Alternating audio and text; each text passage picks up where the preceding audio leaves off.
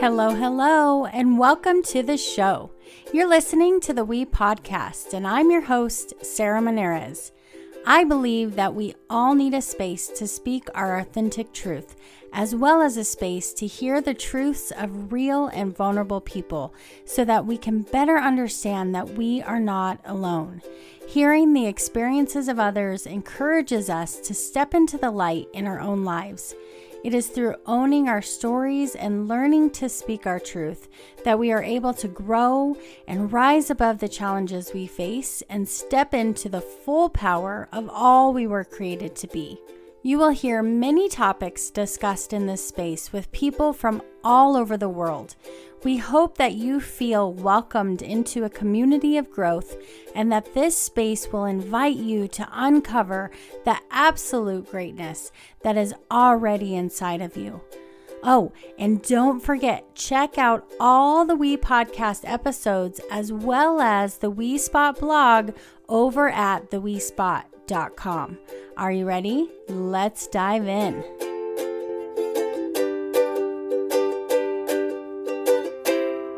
Hey girl, it's me. You're listening to episode number 64 Feeling, Healing, and Leaning In. In this episode, I get to have a conversation with Amy Norris. Amy moved from the East Coast in her early 20s to attend the Institute of Art in Denver. Little did she know how much she would love the area. She has been married to her husband for almost 20 years, and together they are raising two bold and courageous teenagers in Loveland, Colorado. She works for a warm hearted nonprofit and has been teaching yoga for over 10 years. Amy recently returned to her passion of writing, which fills her soul and gives her a voice to share her story through an authentic and raw heart. Amy is a contributing writer for the We Spot blog, so you'll have to check out all of her articles over there. She hopes to inspire and enrich your life in this incredible community of women and remind you that you are so loved, always enough, and oh so worthy in every way we get to have a very raw and open conversation about Amy's early trauma of finding her father dead in her backyard from suicide. She talks about how it affected her in her early life and what she finally did to learn to feel her feelings, heal, and really lean into the areas that were scary to face. I really value Amy's ability to be so vulnerable and allow us into this space with her. I know you're really going to love this episode. There's so much to take away. So let's dive in. Here we go. Here is my interview with Amy. Welcome to this episode of the We Podcast. I'm very excited to have Amy Norris here with me today. I think Amy is absolutely amazing, and I know that you will all think so too. She's one of my very favorite people, and I love about her that she's just willing to go anywhere with the vulnerability and dive in. And so we'll see where this leads us today. So thank you for being here, Amy. You're welcome. I'm glad to be here. Yay. Thanks for saying yes. So, I usually like to start out with kind of talking a little bit about how we know each other. And we connected through Heather, right? Mm-hmm. Heather mm-hmm. Williams. And you started coming to the meetups. Mm-hmm. Is that where I first met you? Yeah. Yeah.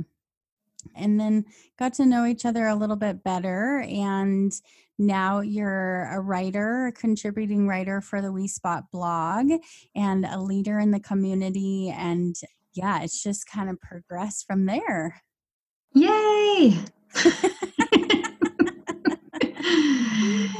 yeah, it's been a great connection. I love yeah. that. Yeah, yeah.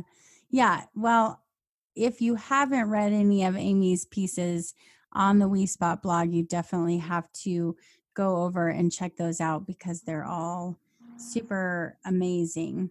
So, Amy, I would love for you to talk to our audience, kind of let them know where your story starts.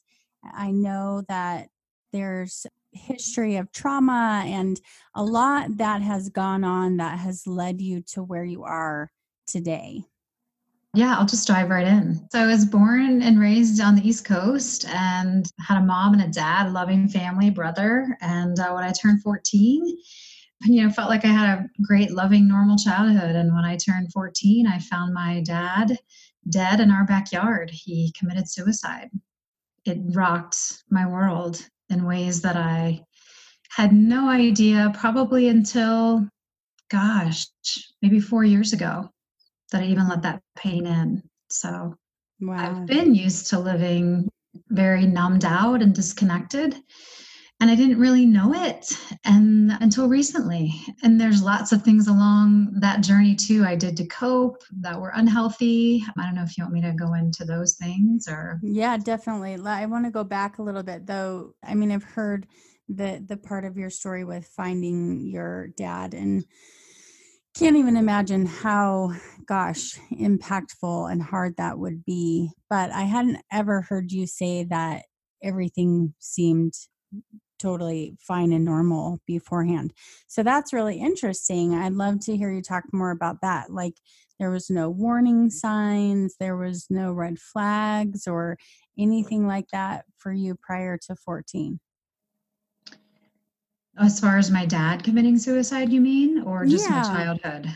Yeah, no, we didn't have any signs. It, it, happened really quickly. He had surgery and some elective surgery, and yeah, he just he he went into some depression. We weren't sure if it was a mix of the meds he was taking, but we definitely noticed a shift in his his demeanor. He was definitely more agitated, irritated, sad. He would kind of his anger was definitely heightened, more short tempered. And within about a six week period from him being on medication to when he killed himself, yeah, there was definitely a shift in his attitude, but that was in the 80s. And, you know, there was no awareness, nothing. You know, and as a kid, you know, I wasn't privy to any of that information. I had no idea he was seeing a psychiatrist or, you know, any of that stuff. And, getting help for you know the way he was feeling he just wasn't feeling normal and you know that was kind of between my mom and him so so yeah as a kid from my perspective i just saw a change in his probably his anger which he never was just an angry guy ever just super go with the flow and yeah so that was probably for me at 14 the biggest red flag i saw i didn't even know what suicide was you know that just mm. even I mean, that never came into my thought pattern at that age. And, you know, in the 80s, it was mm-hmm. something people did when they were crazy and they were in the loony bin, or, you know, we were just totally seen as, you know, you were going to be in a straitjacket if you ever did something like that. It was so far removed from anything. Yeah. Just such age. a lack of awareness about it back then. Yeah, definitely. Mm-hmm. Yeah. So you were the one who found him. Yes. Was there other people home or were you home alone or? Yeah, it was Thanksgiving and we got off a day or two early from school. So I was riding the bus home with one of my good friends and I was going to go to her house after school. And you had to have a note from your parents to get off at a friend's bus stop. And so she kept asking and asking, and something inside me said, No, we can't go to your house. We have to go to my house. It was the weirdest feeling. So we talked the bus driver into letting her come to my house and we got there and it was rainy and my dad's truck was there, but I couldn't find him anywhere. And, you know, we just went on telling jokes about, you know, creepy jokes about where my dad could be and just talking about, you know, best friend stuff and didn't even pay any attention to it. So, and then my mom called and sounded super concerned and asked, you know, hey, I'm a little concerned. Your dad missed a doctor's appointment today and he never misses an appointment. Can you go see if maybe you can find him? Maybe he fell in the shed or because he'd had some, you know, corrective leg surgery and was on crutches. And and I was like, sure. I was a little creeped out, you know, at that moment. So yeah, my best friend was with me and we walked out of the house and we were a little nervous and scared. And we lived on like an acre and we had an outsider dog was in a dog pen and he was just barking and barking i never looked over at him and i i was just concerned about walking into the shed so we approached the shed and i just remember feeling super nervous and opening the door and and he was not there. And I was so relieved. I told my friend, I'm like, all right, you stay behind. I'm to go run and tell my mom, you know, we didn't find him. And she locked the shed up. And as I turned the corner, there he was in my, uh, the pen of my dog. The kid, that's why I was barking so much because my dad was right there. Mm, mm. Yeah. Yeah. Oh my gosh. Absolutely devastating. It was crushing. Yeah. Yeah. yeah I don't even have the words for it still to this Right. day. Yeah. Yeah.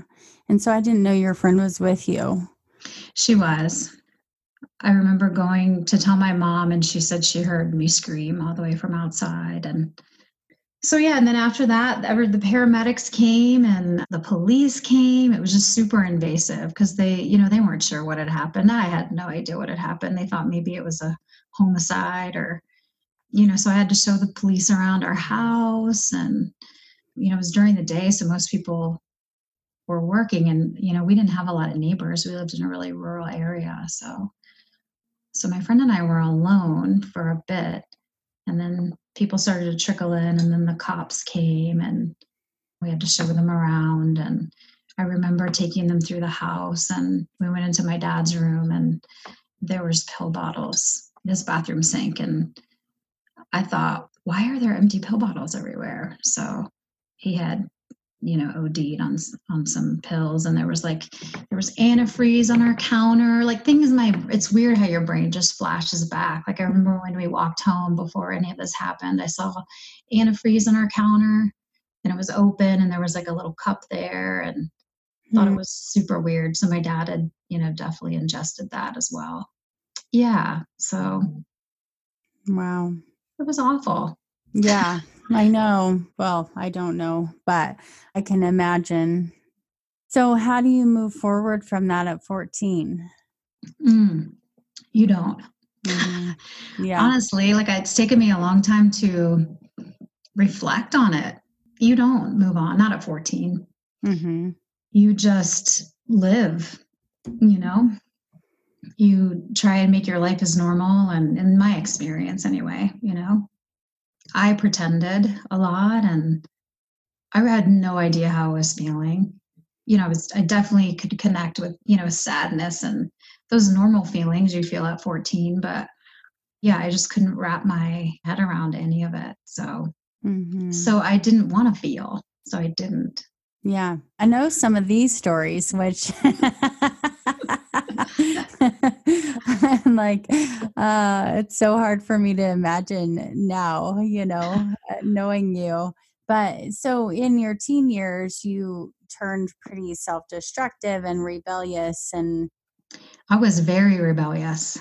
And it took a couple years, you know, a lot of things changed over time. My mom, when my mom started dating, you know, she wasn't at home as much, and I had a lot more freedom. And I was in counseling, but I still had no idea. You know, I was just trying to be a normal teenager. I was the girl whose dad committed suicide, and that's not a great label to have. You know, people are always staring and whispering and looking at you weird but I surrounded myself with a lot of friends and I didn't understand what was going on inside my body. So I started, you know, abusing drugs and alcohol probably by the time I was 15.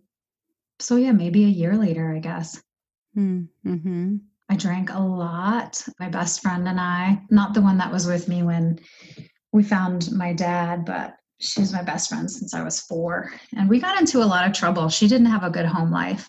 And my home life was definitely not great at that, you know, time. I Mhm. was a mess. So yeah, we partied a lot. We skipped school. We ran away for 17 days, got arrested. I did awful. I my grades were horrible. I snuck out all the time. Just Mhm. huge red flags, you know. Yeah. My poor mom. but you know, just so many changes too. Yeah. So at one point you just decided you were out and you and your friend took off for 17 days.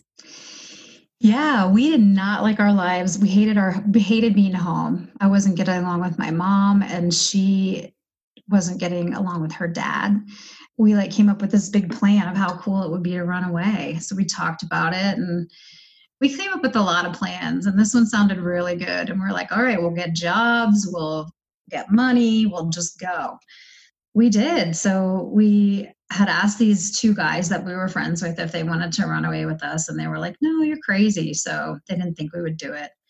We followed through on it and we had no money so i stole money from my mom's bank account and about $1500 and we headed to New York. And packed everything up we had blankets, clothes in the back of my girlfriend's Honda Civic hatchback. and got all our cigarettes and smoked and listened to great music. And we thought we were done. This is the life. We're going to go get a job. We're going to get an apartment. You know, I was 15, she was 16. Yeah, I was going to ask how old you were. I mean, when I look back on it, it was so crazy. I mean, we were so confident and sure of ourselves. Mm-hmm. We weren't going to let anything stand in our way. So, how far did you make it? Gosh, I think we went to like 13 different states, I want to say. We went all up and down the East, and then we went, I think, as far over as Ohio. Oh, wow. She was a super sports fan, so she wanted to go see like lots of football stadiums. And so we, you know, we did that. And we stayed in a hotel every three days.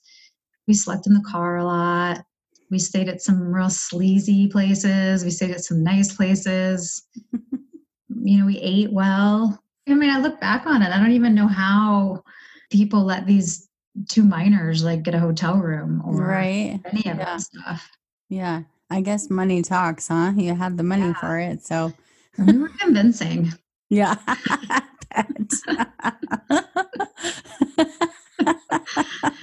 and we were good liars. So lying was definitely a strength of ours at that point, unfortunately. Mm, yeah, yeah, yeah. So it's interesting because I think we're kind of chuckling about it and you can look back now and be like, holy crap, I can't believe I did that. and the reality of that time too on a more like serious note is that you were having all of those behaviors because there was a lot of pain going on mm-hmm. for you definitely definitely mm-hmm. trying to outrun the pain or that numbing that you were talking about earlier mm-hmm. yeah i just kept going and it got more destructive after that yeah, I drank a lot at that age. Then I started getting into drugs, and that definitely would numb me out a lot. And I liked it because I basically felt great, you know, mm-hmm. false sense of reality, you know, yeah. being high all the time on something. Yeah, so I functioned really well like that. I thought I did. What do you mean? I don't you know, I thought I had it all under control. I was like, oh, this feels great. I can, you know, whatever. I don't have to feel. I, you know, it just numbed me out and blocked out all the feelings and things I wasn't ready to cope with yet. Mm-hmm. I guess. Yeah. I mean, I'm sure there's a lot in between the story, but when did you get to a place, do you think, where you were ready to stop blocking out the feelings? 42. 42? Yep. When I turned 42, probably. So you, you had a lot of life, I'm sure, before only between 15, 14, and 42. yeah, definitely. I did have a lot of life. I went from one coping mechanism to the other. I traded in drugs and alcohol to an eating disorder for 20 years. So mm-hmm. I learned how to manage and function and was very controlling and rigid, you know, in my eating disorder. And I just kind of let that control my life and you know continue to block things out and so it wasn't until i was 42 that i was tired of crying in my closet every day or crying in the shower you know mm-hmm. and, and not like knowing what was wrong with me or thinking gosh what is wrong with me or just feeling definitely not appearing out of control on the outside i was such a good actress and had it all together on the outside but inside i was just a mess I was exhausted. I couldn't do it anymore. And yeah, I needed help. And I honestly just surrendered and was like, okay, somebody help me. Finally, I was ready to ask for help.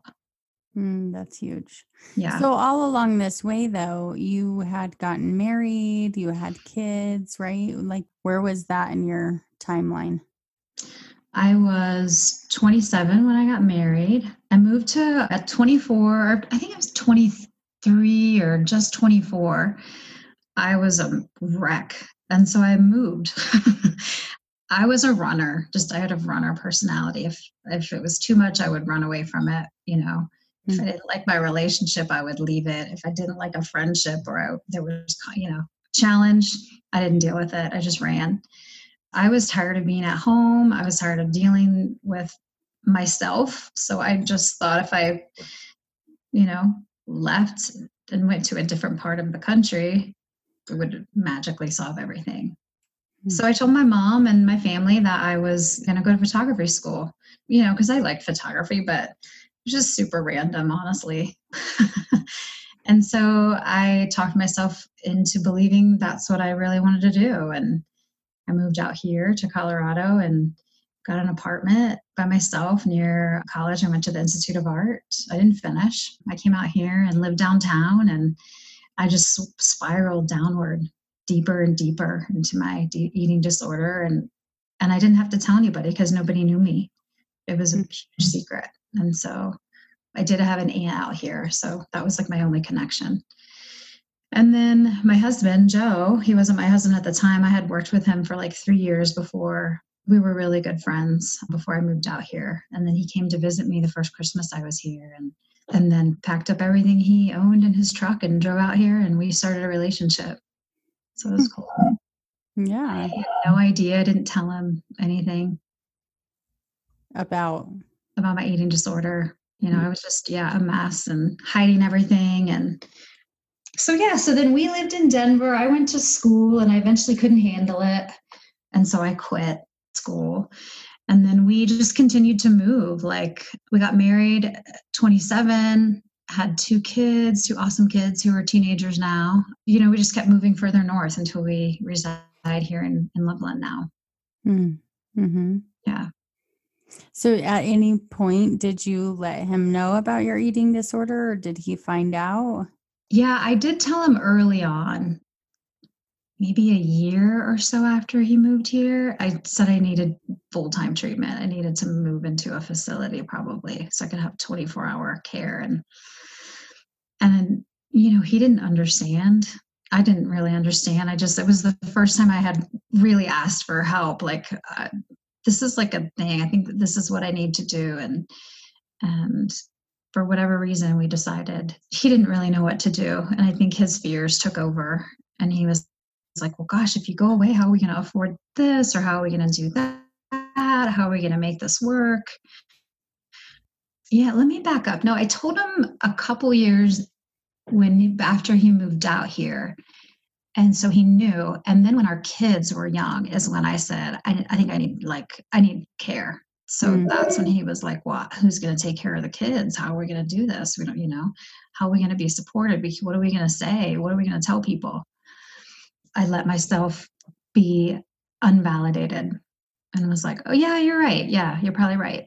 Yeah i don't need help. I can handle this on my own right yeah, i got this i got it you're right this is stupid. So, gosh, that was probably when, maybe that was like 10 years ago, probably. Hmm. So, what happened at 42? I just couldn't stand myself anymore. I honestly couldn't look myself in the mirror anymore and pretend one more day that I was happy internally. I was happy with everything externally. I was happy with, of course, my kids, my husband, my friends, my life. I just, I hated myself. Hmm. Like hated myself. I couldn't look at myself in the mirror anymore. And yeah, I was tired of hating myself. I'd had enough of my own BS, mm. honestly. What do you think you hated about yourself? I think I had a lot of shame. And so I hated, at the time, thought I hated myself for being so so shameful. I just felt like I was hiding everything that I I just wasn't being me. I was showing us somebody different on the outside, like mm-hmm. someone that had it all together, someone who was perfect, someone who was just very surface level. Like I, you know, mm-hmm. It totally. was expected because totally. I've been in that exact same place. So yes, I played the perfect role, and and that was far from the truth. That's why it took me so long and I was so exhausted that I know now. It was so, and now I realize, gosh, if I just would have said, I need help, here's what's going on, like that's a lot easier than to stuff everything down for 10 years and, you know? Yeah. Mm-hmm. But I wasn't capable. So, yeah. I hated all the shame that I felt. So, what did you do then when you finally said, you needed help and you reached out and you let somebody know what was going on? Yeah, I was at my kitchen table. The kids were in school. Joe was home. And I said, I can't do this anymore. Like, I need help this time. And he didn't question it.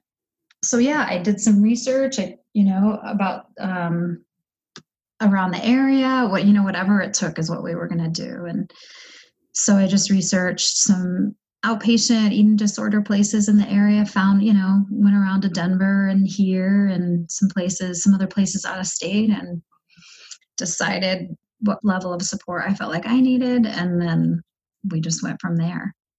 Mm-hmm. I kind of just let it. I was just so committed to just throwing my hands up and surrendering that nothing, I wouldn't take no for an answer.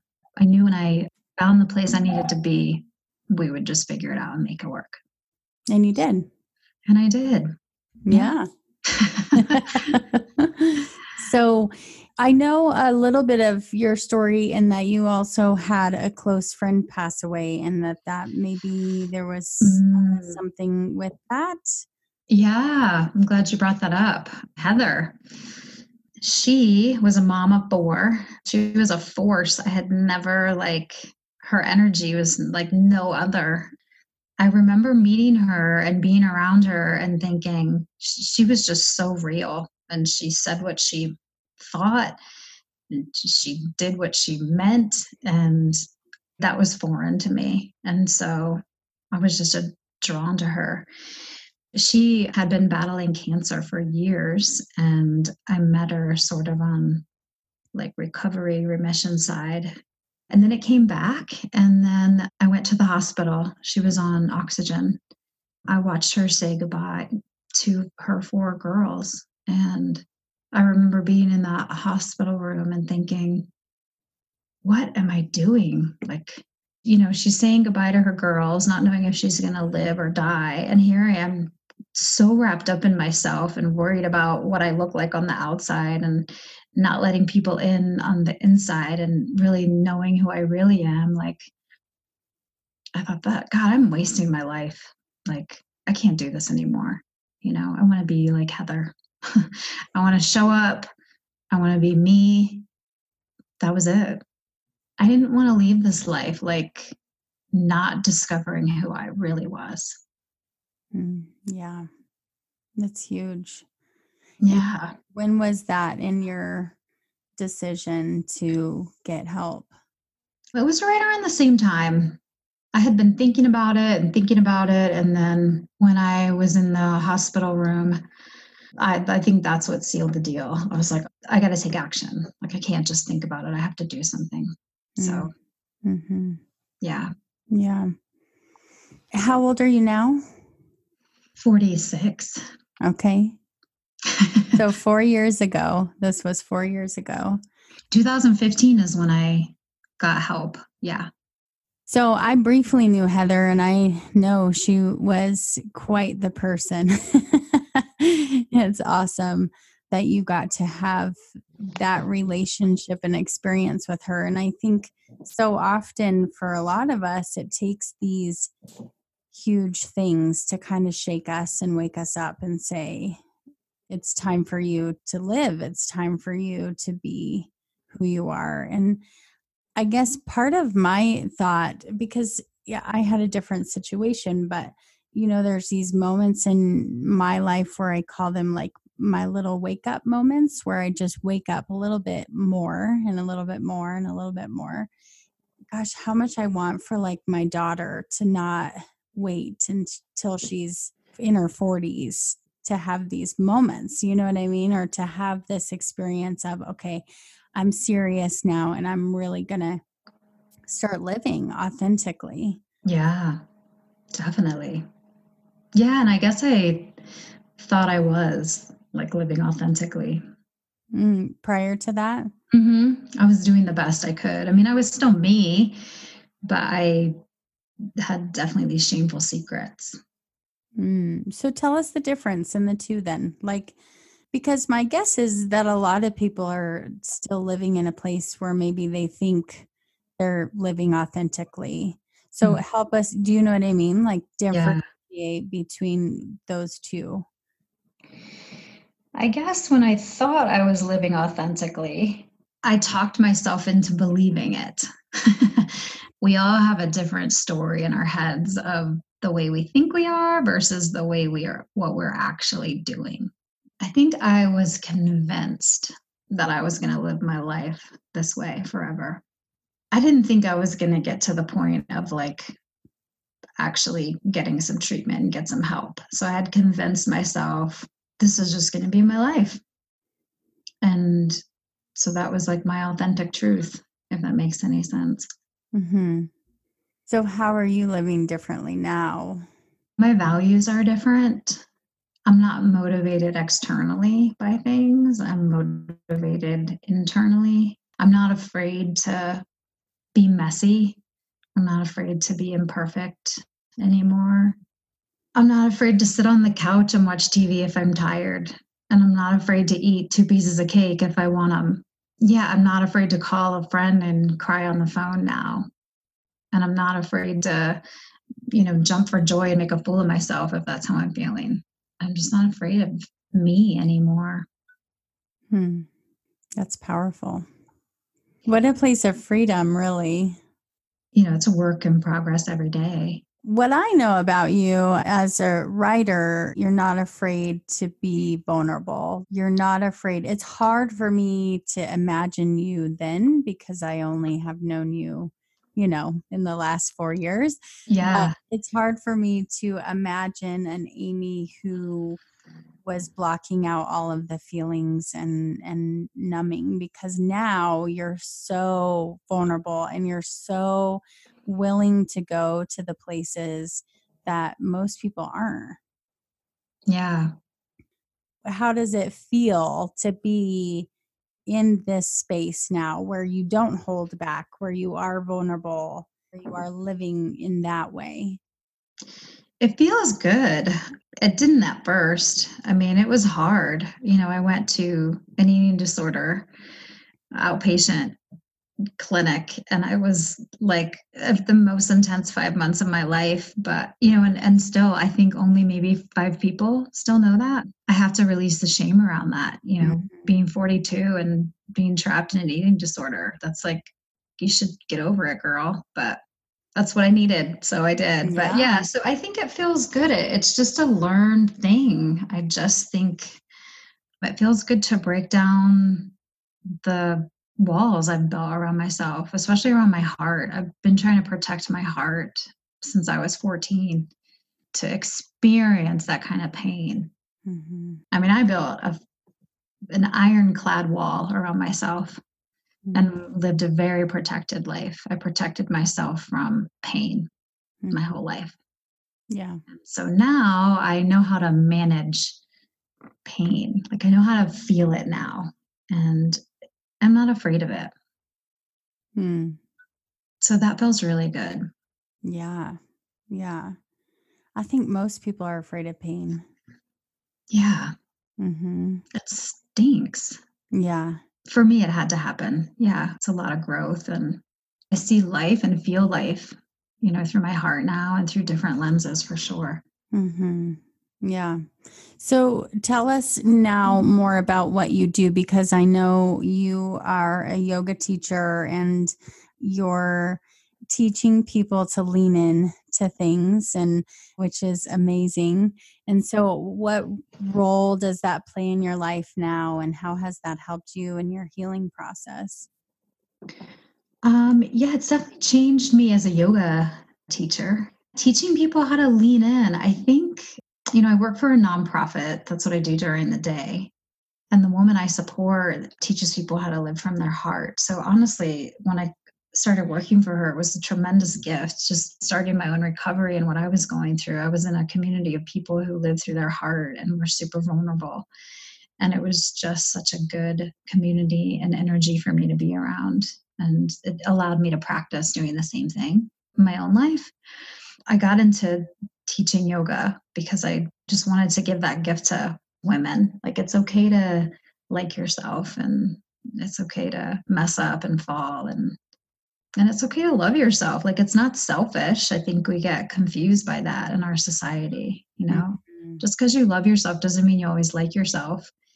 But you know, you can love all the parts you don't like too. Mm-hmm. So I think just by writing and just doing my own work, like it's hard work. Mm-hmm. I, I think there's really nothing special I'm doing. I'm just being me and I'm leading with my own heart. And so that has made a huge difference. Yeah. In my life. Mm-hmm so good and so scary to so many people to go to that place. But I think so many people like that's what they want. They're just afraid to take that step to say, yeah, I need help. I need to go to a treatment facility. I need to intervene. I need that's the hardest, most scary step, probably.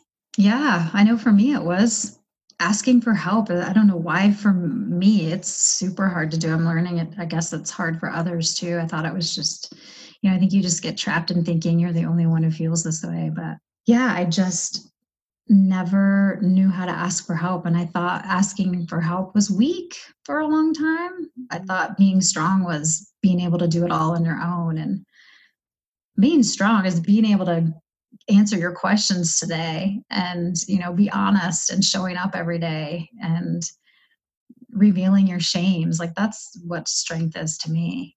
Mm. your perspective on strength totally changed. Yeah definitely. Yeah. And asking for help was so foreign to me and it still is. I'm still not really good at asking for it but i push myself out of my comfort zone and do it as much as i can. Yeah well we can hold each other accountable yeah. I'm not good at it either. yes, yeah, I still don't like it. Yeah, yeah. well, it's vulnerable. And uh, same, I think we connect so well because we have a lot of similarities in our story and the way we kind of have viewed the world and asking for help means like it meant like you suck as a person. yeah. so yeah, yeah. And you have to let people in if you ask for help and and some days i still i don't want to let people in to mm-hmm. what's really going on inside mm-hmm. yeah i don't want to admit some of the things i struggle with and if i ask for help then i have to admit that i'm struggling yeah and that's hard it is hard but the other side of that i think is so worth it and when you've experienced it and know it that it, it's worth it to do the hard things. Definitely. Most definitely. Yeah. I'm going to ask you my questions because I'm okay. excited to hear what you have to say. So, my first one is is what has been the most vital to your growth? Most vital to my growth. Self-awareness. Learning about myself and forgiving myself for feeling the bad things that nobody wants to feel or for making a mistake or forgiving myself for not always showing up as the best version of myself you know keeping secrets or feeling shameful about things forgiving myself and reminding myself that i'm human and that's it yeah you know i'm not perfect that is no longer an expectation of mine it's huge. I think you wrote an article about forgiveness, didn't you, in the We Spot? Not specific. I have talked about it, but yeah, I'm thinking about writing one actually. Well, there we go. Yeah. well, I'll link a couple of your articles in the show notes too, so people can find them easier. But all right, so second question is is what do you want to make sure people know walking away from this interview today? What do you want to leave them with, or have, make sure they know? I want everyone to know how worthy they are just because they're born. Like, I know that sounds so simple, but it isn't. And I didn't know that about myself. Hmm. When do you think you realized that? Gosh, maybe just a couple years ago. Hmm. What do you think are the repercussions of not knowing that? A lot of self hate. Thank you. Yeah. You are mm. welcome. so, all you worthy listeners out there, yeah, I, I hope it. that you you are so loved and so valued and so appreciated. Yeah, soak that one in. All right. So, Amy, let our listeners know how they can find you, how they can connect with you moving forward. Well, you can connect with me via the We Spot, yeah, or my writing. And I also teach yoga at Loveland Core Yoga and Fitness in downtown Loveland. If you ever want to come, come practice with me. Yeah, I need to come yeah. here one of your classes still. Anytime. And who knows? Maybe, uh, yeah, one day I'll. Who knows? I have a lot of fire in my belly right now, so but Ooh. right now, that's how you can reach me. I love it. That sounds exciting. yeah. And Facebook, you're on Facebook. Instagram. On Facebook. Yeah. I'm not on Instagram. I'm only on oh, Facebook. yeah. You're not on Instagram. Yeah. All right. Well, thank you for showing up for us today and for being so vulnerable and open with your story. I think that it's not only healing for us to to speak our truth and to tell our story, but just so powerful and helpful for everybody else to be able to hear your story. I think it, it makes us all better and it helps us all heal in our own experiences as well. Mm, thank you. Yeah. I appreciate you. No, I appreciate you. thank you.